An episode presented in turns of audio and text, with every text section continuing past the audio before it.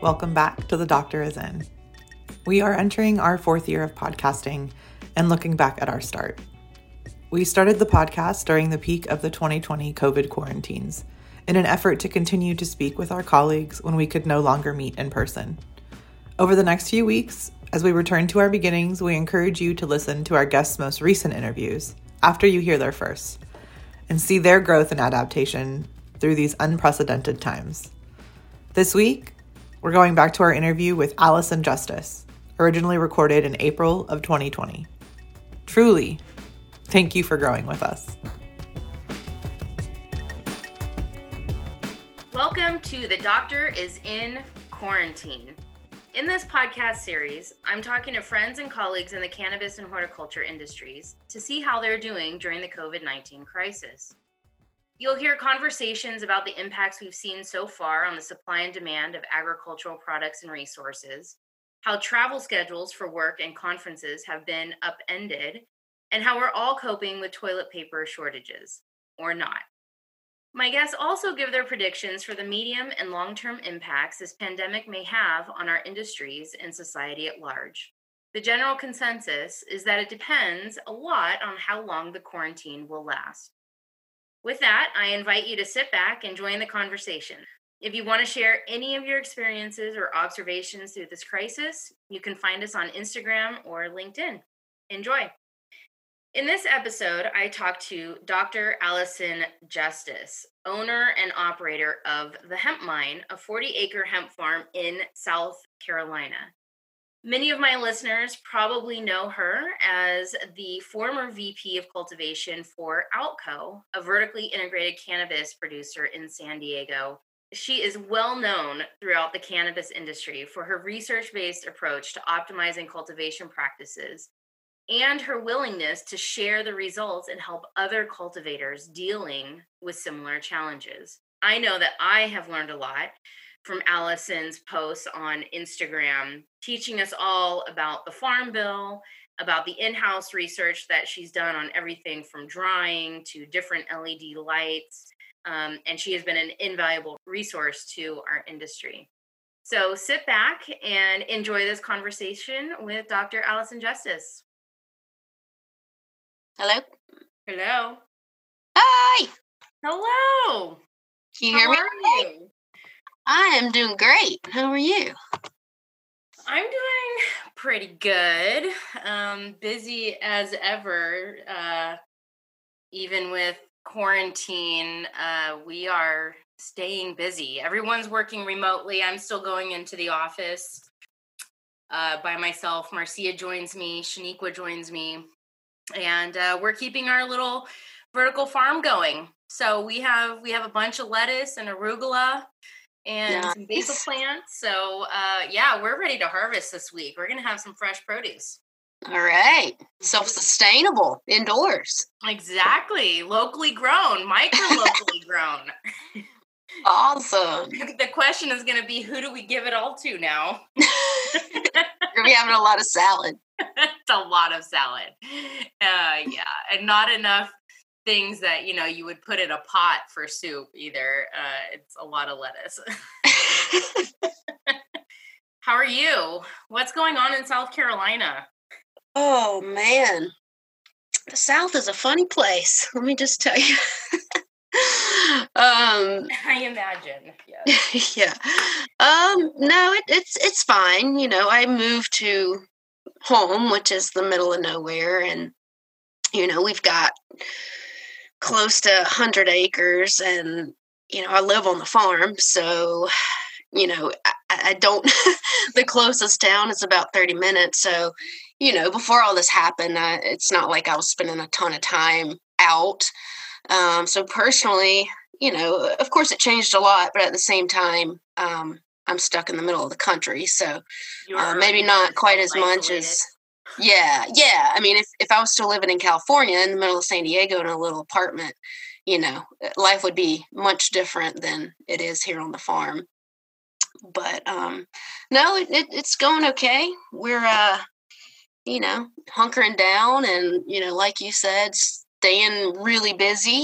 Um, I didn't know how this was going to affect us, so it's not been too too bad yet. So fingers crossed and knocking on wood for that to stay the same. Is South Carolina under quarantine? Is every state under quarantine at this point? South Carolina is not. Okay.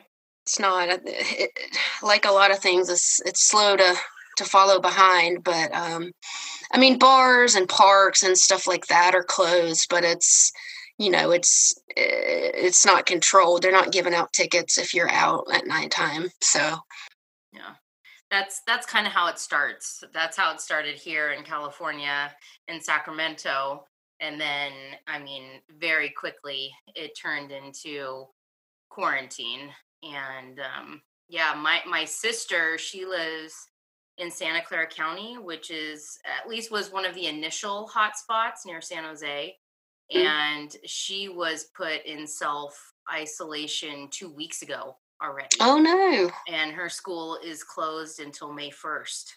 Wow. Yeah, yeah. So she it's interesting she was saying uh, this weekend that one of the things that she's noticed is how tired her eyes are because she's doing all of her work on this little tiny computer screen now and right. she doesn't have like any face-to-face time with her students or other teachers or people and so her eyes are really straining with all the computer work and i was like oh that's that's interesting. I didn't even think about that. Yeah me neither. Yeah it's funny i'm actually on the computer less out actually out in the field in the greenhouses a bit more. Um, it's been nice but at the same time i'm kind of you know you'd think most people are locked in their house so their their inbox would be empty and i'm kind of behind just because i've been outside so much yeah, you um, said that. You said that. Oh, I'm not really on email or checking my email very often right now. Seems a little backwards. uh, so, how is the farm doing? It's doing good. We've actually made a little pivot. You know, this coming year, we were planning on planting about 60 acres of hemp and for field production.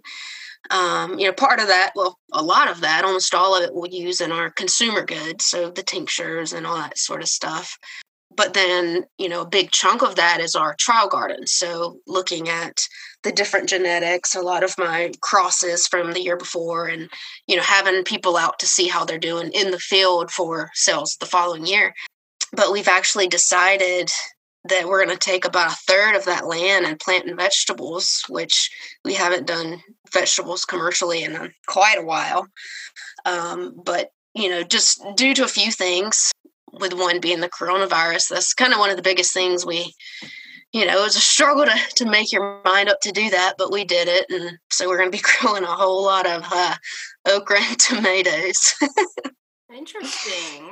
Yeah it almost sounds like this was timely because i mean if anything this is the right season to make those decisions about field and nursery crops right? Exactly exactly.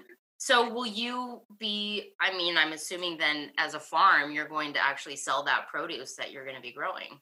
Oh yeah yeah. We'll have uh um, part of our crew will be going to farmers markets and probably little roadside stands and everything of that nature kind of cool, kind of a, a turn of things. I mean, you know, I've been living in a very different world, being in San Diego and then just kind of coming back and being on a farm, but it's still being cannabis, but now to vegetables. And um, I don't know, it, it's kind of cool. It's kind of cool, you know, especially with the, the virus, everybody is pushing buying local and, you know, supporting everybody around you.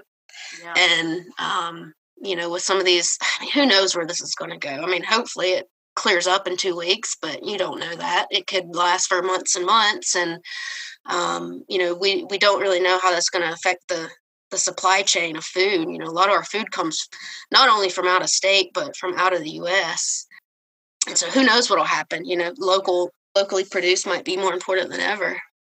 I've been kind of curious about that myself. I've been talking to some of our clients who are you know vertical farmers and a lot of them are saying that they have orders sold for the next month to grocery chains. Like they are just going to be bumping. And a lot of them were startups. Like a lot of them were just pilot projects. Right. Just trying to figure some things out before they built their full scale system. And all of a sudden they're called to action. Like they, they need to grow some real produce, Mm-hmm. uh, which is so interesting. Um, and then I've talked to some other farmers who were really focused on like restaurants and small retail and they're hurting like they might be closing their doors for a little while because they don't have anyone to sell to because they're growing at such a small scale um it's just yeah it's so interesting to me and then to think about the even the concept of quarantining states and Yeah. closing borders to interstate commerce it's just like wow this is this is going to be hyper local agriculture and you know there's been this big push or pitch for oh you know indoor farming is you know is, is going to help with locally grown and communities and jobs and things and then you have the naysayers who are like oh yeah but you know the carbon footprint of transporting lettuce 3000 miles could never make up for the carbon footprint of a vertical farm well i'm pretty sure none of those models included a coronavirus uh, exactly. Exactly. Wow, I didn't even think about it that way. it's so interesting. I, I'm just so curious to see how this pans out. And it's interesting that you guys are growing the two crops you're growing. I have to ask so, okra. Personally, actually, I love okra. My dad made okra when I was a kid. I think I'm one of the only people in California I know of that actually knows what okra is and actually likes it. so I'm I'm already placing my order for some pickled okra. Oh my gosh, can yes. Put in my Bloody Marys in the future. Oh, you got it. Yeah, pickled okra is probably my favorite, Yes. followed by fried okra, of course. Yes, of course. Um, but no, it, it's a huge thing in the South. I mean, everybody has okra at least once or twice a week, and you know, would more if they could. Uh, it's funny when I was in San Diego, I um, you know, I, I lived. I mean, I wasn't in downtown, but I was pretty close, and um, but I had me a tiny little yard, and I had vegetables all in it, and I made a border with okra to my neighbor. and, when, and when everybody was walking, you know, everybody walks their dogs, and they're walking by my house, and people just didn't know what it was. It was the funniest things. They thought it was that hibiscus, which I understand the flower kind of looks similar. yeah. Um, you know, is it is that marijuana? There were so many guesses. Just yeah, you're right. California doesn't know okra. No, no, we don't need to, I guess. You should though. You should. I'm gonna send you some. I, why isn't okra a thing here? And why is it in the South? It must grow really well in the South. It does. It does. It grows. Yeah, it's an It likes hot and humid. Yeah. Okay. So the next cannabis grower in Florida or Puerto Rico or Hawaii, I can just say, you know what? You should really grow. Oh, okra. so, I mean, how Oh have you been keeping in touch with people in San Diego and California? How's everyone doing out there? Yeah, I've been keeping in touch. Everybody seems mad that the beaches are closed. Oh, yeah, which. I totally get. Um, no, actually, I, I talked to one of my buddies earlier on the. Um, I was on a drive, and he's doing well. I mean, yeah, I think everybody's pretty much in the same boat. Um, just the the um, the big question mark is what I guess is driving a lot of people crazy. You know, just how long is this going to last? How how much is it really going to affect us more than it already has? Um yeah who knows? And uh, I, I don't know. I mean what, what about you guys? I know you're you're staying busy but um have you heard if any of the states who maybe was granting licenses have have stopped or kind of put that on pause? No, not necessarily. Um, I mean, we I just had a conversation like a week ago with a potential client who was asking questions about how best to uh, submit their application for a license. And this was in Illinois uh, to talk and and what some of the HVAC related considerations should be because he wanted to you know sound intelligent and put up you know his his best foot forward and you know that was just a week ago and then uh, maybe a day later i got an email from somebody else asking a similar question wanting to talk to me about an application process and i'm like okay well they don't think that this is slowing down necessarily and i mean our clients you know i mentioned a little bit about the vertical farming clients and that they're generally doing pretty good. I mean i've had a couple of clients even outside of the US in Europe who are saying that uh, that this crisis is actually motivating their investors to move even more quickly on their vertical farm projects because oh. they see a huge opportunity with this whole idea of locally grown um, and being you know self-sustainable and resilient and all that kind of good stuff with cannabis um, yeah, I mean, I'm not seeing a slowdown at all. Uh, we're still fielding questions. We're still getting new projects, greenhouses and indoors all over the country. Our our current projects are still moving along. I mean, I've touched base with everyone to say, okay, you know, do you think that this project is still going to move forward at its current pace? Do you think you're still going to be able to pay your bills? You know, like all those questions because I really need to understand cash flow. I need to understand if I can keep my engineers employed through this you know what are my options as a small business owner which are some pretty good options i'll admit um, but do we need it? And so far the answer is no. So we're really lucky that we can be busy and also keep everyone employed full time. And you know we're also really lucky that the work that we do we can do from anywhere um, right. So we don't have to go on site. And and I'll be perfectly honest, I'm so grateful to not have the insane travel schedule that I was supposed yeah, I get that. I get that. the last trip I took was to San Diego, and I sent you that video of me on the beach, and that's probably the last time I'm going to be on a beach for a long time. Yeah. Um, and uh, the last time that I am at a conference for a little while, and it's just um, my February was so insane, and even just thinking about, you know, could I have contracted COVID 19 with all the travels that I did, even just in February. I mean, the beginning of February, I was in Orlando for a conference, and then the end of February, I was in San Diego, and the middle of February, is in two different places in California. So, I mean, you know, I could have picked it up from anywhere. Mm-hmm. Uh, and so it's even just thinking about should I be self quarantining even before we were required to? The answer seemed like a pretty simple yes. Yeah. Because I was exposed to so many people. Did you have any symptoms or you're just you're just thinking you know you you could have been put in that situation where maybe you don't yeah, you're asymptomatic I was asymptomatic exactly that i just don't want to risk it. I mean i have a mom who is in her 70s and she is self quarantined with my stepdad and wiping down their doorknobs and light switches every single day even though they don't let anyone eat probably 500 yards of their house I'm just like, Mom, really?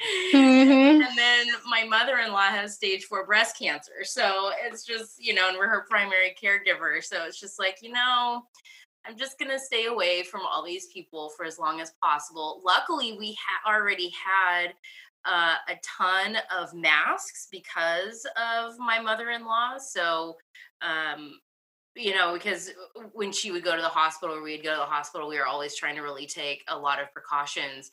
So we were already stocked up on a lot of the things that people have been scrambling for or aren't able to get. So in some ways, we're, I guess, lucky. yeah, well, same here um, because of you know, for spraying pesticides and, and cleaning agents and all that sort of stuff. So we had, yeah, plenty of gloves and N95 masks. Um, yeah, I'm, I'm in the same boat. Um, not not quite the same boat. My mom's not sick, but she's in her 60s, and you know she she will not let me in the house if I go into a store without gloves and a mask on. Mm-hmm. Um, so I've definitely been that person in the store, um, you know, because that's the last thing I ever want is to to get her or anybody else sick. Exactly. Um, Marcia went to the store last week and she said that so she went she wore a mask and she wore gloves and she came home and she immediately took a shower washed her hair for the first time probably in 10 days like normal.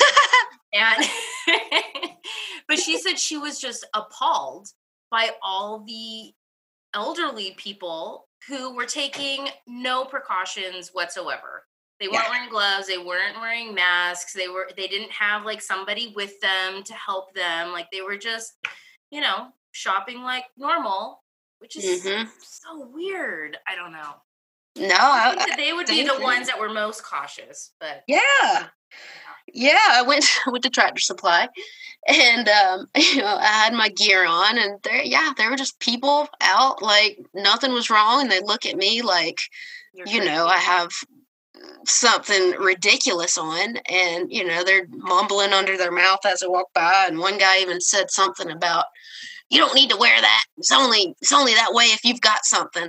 And i'm thinking well what if i am asymptomatic and have something on? Maybe we all should be wearing masks. Right. Um and then he mumbled something about you know what's china gonna send us next? I'm telling you Oh my god. The tra- yeah, Tractor Supply in South Carolina. I mean, if you want some entertainment. Goodness. you know, I've been looking for an excuse to come to South Carolina. That might be the thing that finally there. I'm sure there was at least one person there mumbling under their breath too, like, "Oh, she used to live in California." yeah, oh yeah, I'm oh, sure. I probably had one of my one of my cannabis t-shirts on or something. Even better. It always gets the good looks. Uh, do do people know that you guys are growing hemp? Oh yeah. Yeah, I mean, oh, yeah. in a small community. Mm-hmm. No. Oh man, they've okay, so year this is going on year three. Year one, you know, people again would look at us like we were crazy. And, you know, if we smell like it, which is common, especially during harvest season, I mean, you, you can't help it. And then you get nose blind. And so you go around smelling like weed all the time.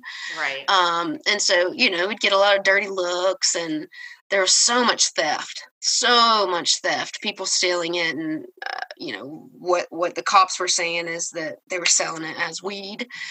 Um, and so i mean you know hundreds of our plants took out of the field. I mean it was ridiculous.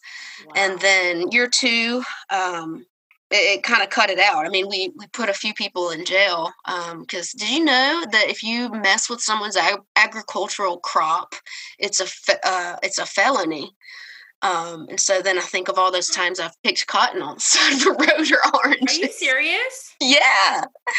Yeah. So they they got some serious charges and so I guess people realized that, you know, we're not playing around but you know that that was crazy and then you know a, a, lot of people you know would hear through the grapevine you know people think we're doing this doing that and again it's just hemp. But this year it's like everybody just had a complete turnaround and we actually sponsored my niece's rec team and so the hemp mine was on their volleyball oh uniform. Right? Like how cute is that? And like everybody was good with it. Yeah that i mean it's awesome. cool and the kids you know it, it's really just the the parents that have this stigma and the kids were just like oh this is so cool we can be the hempettes da, da, da, da. oh it was so cute that didn't take very long for people to turn around. You know, it was because everybody tried buying that quote unquote weed and realized that there was nothing to, and they're like, all right, I guess it really is just hemp. For everything they said about hemp is true, damn it. Yeah. so, I mean, what so i wanted to ask some of the questions that i okay. had for you. So you live in south carolina so you already mentioned that self isolation is not necessarily challenging. Have you so far found anything challenging even as just a farmer? I mean have you been able to find the seed and the fertilizer and everything that you need to be farming yeah thus far we we've not been held back by anything because of the virus. Um, I mean, honestly, you know, the all of the local ag stores are staying open. You know, they're doing things differently now. It's curbside pickup, but okay. they've not been out of anything. Um, the only thing we had a little trouble with was getting lime, and that was simply because there's too much rain in the in the mine. Oh. Uh, normal yeah. natural stuff. Yeah, normal delays. And so no, to be honest, again, knock on wood, nothing nothing too terrible yet. Um, That's amazing. Yeah, and you know we're not getting any reports of you know we've we've known the local ag store you know for generations now and right. so you know they've they've said there's there's no shortages at least thus far nothing to be expected immediately so you know as far as that goes we're, we're pretty good do you do you think that so i know you said you weren't really sure how this was all going to pan out but I mean, you, you've switched to some food crops um, because you recognize that there's probably going to be a demand for that regionally. And, you know, kind of goes back to your roots. With hemp, do you do you have any sense of whether or not the demand is still going to be there? I mean, I feel like maybe the demand was already in short supply in some ways because people are trying to figure out or, or trying to build the technology and the infrastructure around hemp do you think that this is going to slow that down or speed it up or have no effect any any ideas well, you know, we we're vertically integrated, so we've got you know all sorts of arms that can be affected differently. Okay. Um, you know, right now today the biggest thing that has been effective and is obvious is that our wholesale retail stores have slowed down um, and obviously that's because a lot of them have have closed. Um, and so that's drastically dropped this just the past few weeks. Next we got the online store and that one has probably quadrupled within the past few weeks which is you know great for us. That's that's a easy shipment so as long as the postal service keeps working um, you know we'll be we'll be in good shape there. And then you know we have the field crop with a lot of that going into our own product so we don't have to worry too much about selling wholesale you know, bulk, bulk oil. And so you know that situation is pretty much taken care of. And then the other thing that i was to be honest with you really worried about was our liner cells you know because we have we have greenhouses um, in about four different locations in the us that um, you know we're the breeder for. And so they'll actually grow our liner the mothers and the liners and we're the sales unit behind it. And you know i was really worried well you know a lot of these you know farmers we've been talking to that you know has anywhere from five acres to a hundred acres you know how are they going to take this news and how are they going to change what they're going to do because of that unknown? And um thus far a lot of those orders have gone through. And to be honest with you more than covid the the big problem, especially in the South, has been uh, the chaos caused from um, the federal government's regulations they put out. And so, like South Carolina, for example, we we still don't know which rules we're going to be growing under. Um, and so, is that Delta nine? Is that total THC? And so, the the varieties that you would choose for one of those versus the other is significantly different, equating to maybe three times profit. And so, wow. you know, if you don't know which one to buy yet, you're not going to buy it yet. and then the other thing is so, Georgia, for example, they just release applications to apply to get a permit. This, it'll be their first time. And, you know, eh, plants have to grow. They, they need time to grow. And most years, by about February, the best liners will be sold out.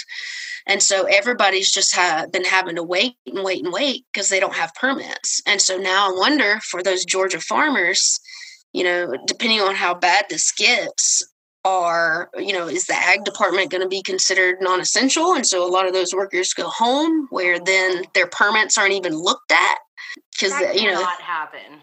I would hope not, but you know, uh, it's just something that we think about and worry about because Georgia's our neighbor, and you know, that's one of our, you know that's what we expected to be some of our a big chunk of our business. Wow. I mean, I guess if they didn't, uh, they could always shut down certain divisions, even of the ag department, so they could decide that certain food crops are essential, but ornamentals are not, or hemp is not, or some combination. Yeah. Yeah, absolutely. So that that's scary. I mean, right now they're still they're still working. Um but depending on how things go, they, they may or may not be. Well, you've put out a lot of great informative posts on Instagram about what's going on with the regulations and i hope a lot of people are appreciative of that. I, I certainly would not know what was going on so much with the hemp industry if it wasn't for your post so thank you. Thanks. Yeah I, I, try. Um it's, it's so interesting and you know I, I don't get into politics at all and i guess this is just something that's grabbed me by the heartstrings and so i i try to stay on top of it and share as much as i can. Yeah yeah do you think? I mean, you you've been on. I mean, you've touched so many parts of sort of horticulture at large, and you know, before the hemp mine, you were cultivating cannabis in San Diego.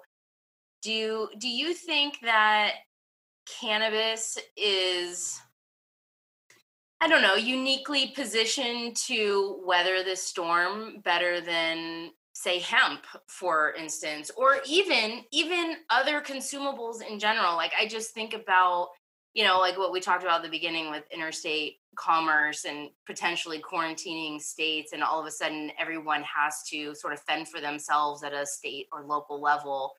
And the cannabis industry has had to you know navigate those rules and those restrictions from day one. Do you, i mean are there things that you know lessons learned that from the cannabis industry that could be translated to other industries uh, that might be faced with these kinds of restrictions? I mean it's so it's so interesting to think mm-hmm. like one of the biggest challenges that cannabis has had is not having interstate commerce but now under the guise of covid it's almost all of a sudden like eh been there done that like we, we got this. Yeah yeah, no, I, I think the cannabis industry, um, marijuana, that is, I think, I mean, it's it's going to fare pretty well. I, I would think so. I would think so. I was talking to one of my buddies, uh, Josh Garavak, the other day, and um, he's up in LA now and he said you know for them of course as cultivators it's business as usual and uh, as far as their distribution you know it was still good but he was saying you know a lot of people are stuck at home bored and so right. you know what else what else do you want to do?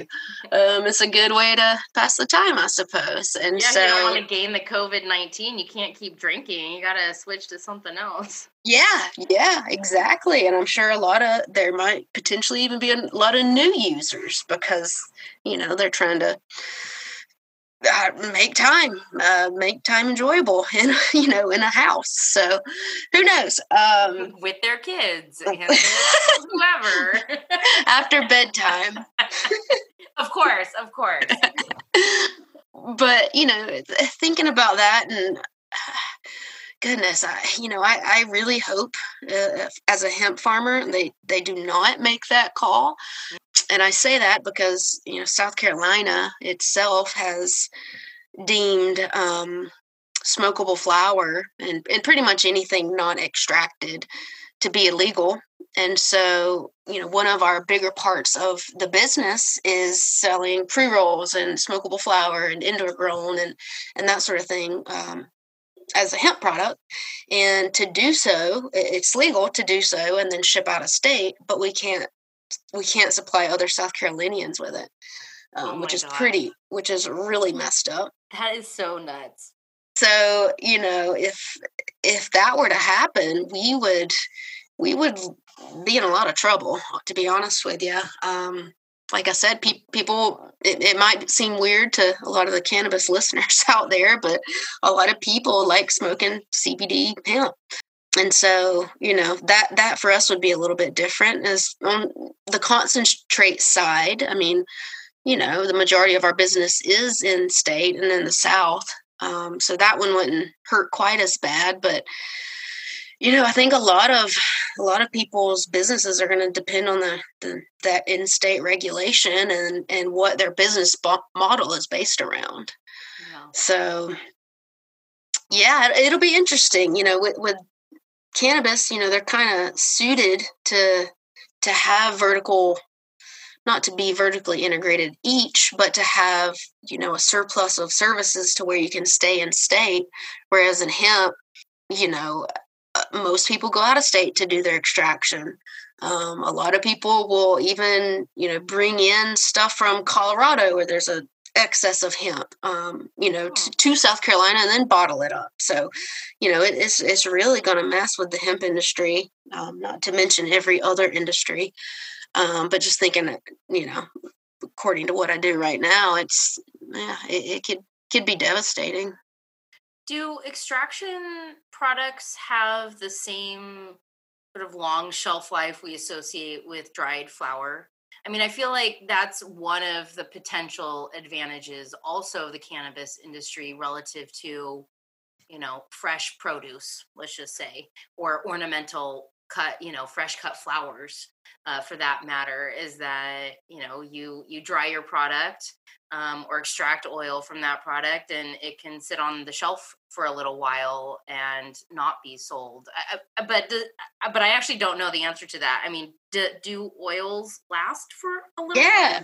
no you're you're you're definitely right um so just for example we kept some of our biomass for about a year and I expected there to be some degradation or, you know, something pretty negative about leaving it that long. And, and it was in the shade, but it was not temperature regulated. And you know how hot it gets in the South. So hmm.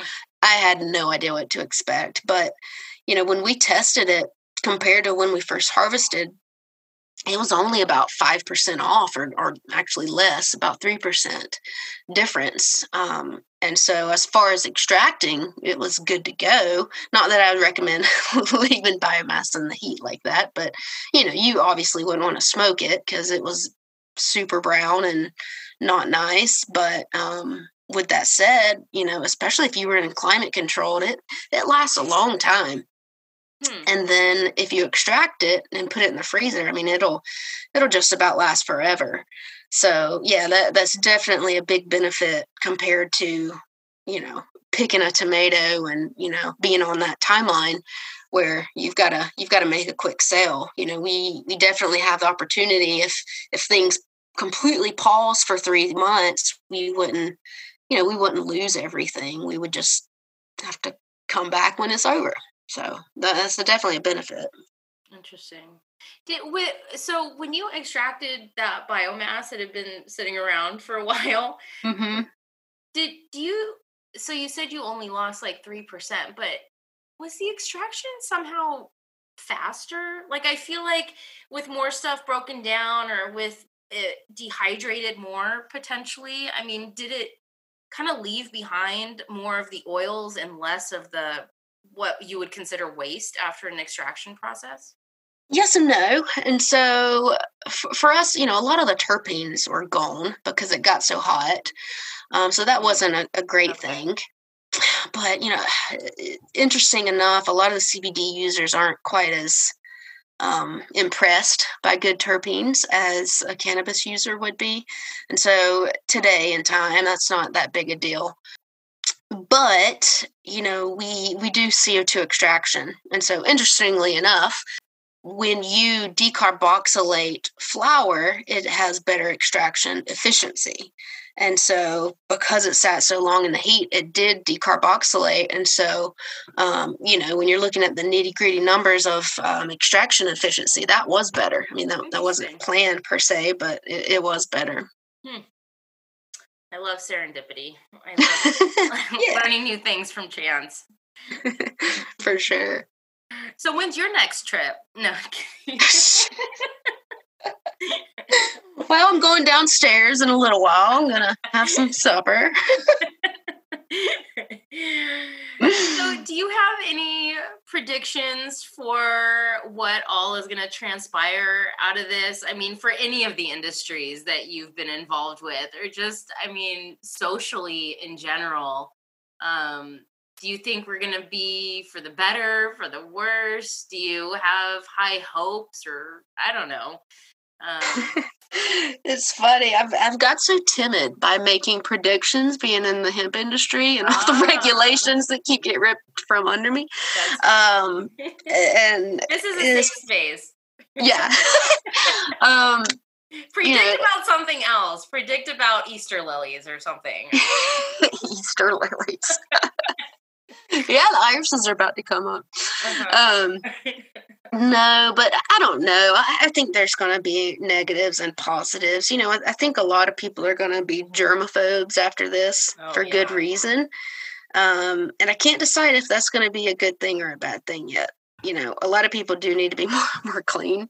Sure. You know, I don't think probably most people don't know how to wash their hands correctly prior to this. Mm-hmm. But on the other hand, you know, there's a lot of people that were already super germaphobes and you know what's it going to do to that population you know? And then on the other hand it's you know I, I, think a lot of things will go to to digital now.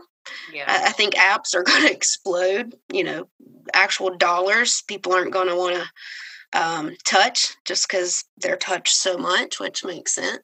Um, but I, I think in general you know hopefully it'll it'll you know leave an imprint of how we can not how we can get by without being so wasteful i mean just talking about the tiniest things of you know I, I would used to let a lot of my leftovers go to waste and now i make sure to eat them all because mm-hmm. i don't want to have to go to the grocery store quite as much yep. and you know like like you not not necessarily even needing to to travel as much or you know a lot of people are working from home. And so you know what's that going to equate to for you know more people actually working from home? Because it, it it works if they train their mind to you know to be efficient in that sort of way. So i don't know. It, it could be pretty good thing for the earth. I I totally agree. I um a couple of points there. One is I've been really fascinated the last week or so getting on phone calls and video chats with other people where people are are sharing their video of of themselves and you know they're not made up they're where you can tell they're wearing just you know they're wearing a sweatshirt they're probably wearing yoga pants if pants at all mm-hmm. and you know the the women have their you know have their hair up in ponytails or buns they probably went for a walk around the block you see fur babies and real babies in the background yeah. And it just it feel it's so comfortable. Like I just feel like because everyone is doing it that it's okay to do it. Yeah. You know, where I mean, we saw those old videos where, you know, there was a guy or a lady who, you know, is dressed up from from the waist up in this video conference call and then they get up and you can see that they're like wearing their boxer shorts or whatever. and yeah. it's like that doesn't even matter anymore. And I I kind of like it. I mean, people have been complaining recently that, you know, the workplace has gotten too casual or whatever, but who cares? Like, yeah. that's what you're most comfortable working in. And if we don't have to put up pretenses, then I think that we there's just fewer barriers between us. Um, if you know, we just are ourselves. You know, the other thing too is I the job that I had before Dr. Greenhouse, the main headquarters was in San Francisco and maybe once a month I would have to drive into the city from Sacramento. And it's like a 50 mile distance from mm-hmm. Sacramento, mm-hmm. from our house to San Francisco. And if I left at the wrong time of day, it would take three hours to get to San Francisco. Jeez. And I would I would park my car and I would sit there and I would take like a 30 minute power nap because there's no way I could go in in the state of mind that I was. I was, yeah. I was stressed out. And the last thing I wanted to do was be around more people, you yeah. know? And it's just like, even if they were real people and not like car people. and I just, and people did this every single day. mm-hmm. you know, where they drove in for two or three hours and then drove home for two or three hours every single day. And just, the brain drain that that created just in myself, like the 50 people in that office, that's that's a brain drain of 50 people. You yeah. know, if all of them are doing that. And there was one guy who literally calculated how many days he spends in his car and it was like 20 years Oh my gosh, that's terrible. And it's just like if we can do this work from home, if we can give people the tools and the support to do it from home, like how much more productive will we be? Even if yeah. we only worked six hours a day instead of 10 hours a day after all that driving, they're going to produce such better output. I have to yeah. believe. I have to believe. It's, uh, so We'll see. Uh, I've you know I've I've had people ask me to turn my workshops into online classes and training, so you know people could learn remotely, and I've pushed back a lot because you know I mean I rely a lot on it, group activities and mm-hmm. in-person exercises, and it's really hard as a teacher to gauge the progress of people learning if they're not right in front of you. And now, you know, seeing everybody switch to online teaching, uh, it's like, okay, well, maybe I don't have an excuse anymore. And maybe I can find the time to create some online teaching resources so people don't always have to come in person to these workshops or it's you know, maybe yeah and, and and you know the computer guys right now are just eating this up and oh, and making sure. really cool apps where you know it's easy to use and you can have you know just do really creative things like that even though it's even though it's virtual. So you know I, I i'm sure that's coming and coming well, I hope so, and I hope that they make my life easy doing it. Uh, awesome. Well, it was, it's so nice to catch up with you. We haven't talked for a little while. I know it's been too long. I, I still need to make it out to South Carolina. Um, and I don't know, drive a tractor in an okra field. Oh yeah, yeah. And, eat lots of okra too. Mm-hmm, of course, all the ways you can eat okra, from morning till night for sure and hopefully I'll see you. I guess maybe not at a conference anytime soon, but yeah, let's do this again. Let's do it again. Yeah, let's chat soon. Yeah, take care of yourself. Hey, you too. All right. Thanks, All right, Allison. Bye-bye. Bye. That concludes my conversation with Dr. Allison Justice, who lives in South Carolina, a state that at the time of this conversation, and still today when this podcast is posted, has not issued quarantine orders for its residents. I was heartened to learn that farm supply stores are operating business as usual and that the essential supplies needed to grow our agricultural products are not limited, at least not yet. I found it interesting that Allison and her family made the decision to diversify their crop mix this season to include food crops as well as hemp. During these uncertain times, I guess it makes sense that tomatoes and okra would have a more solid outlook for demand than hemp for which the federal and state laws continue to evolve. Thank you, Allison, for your insights of farm life in the South.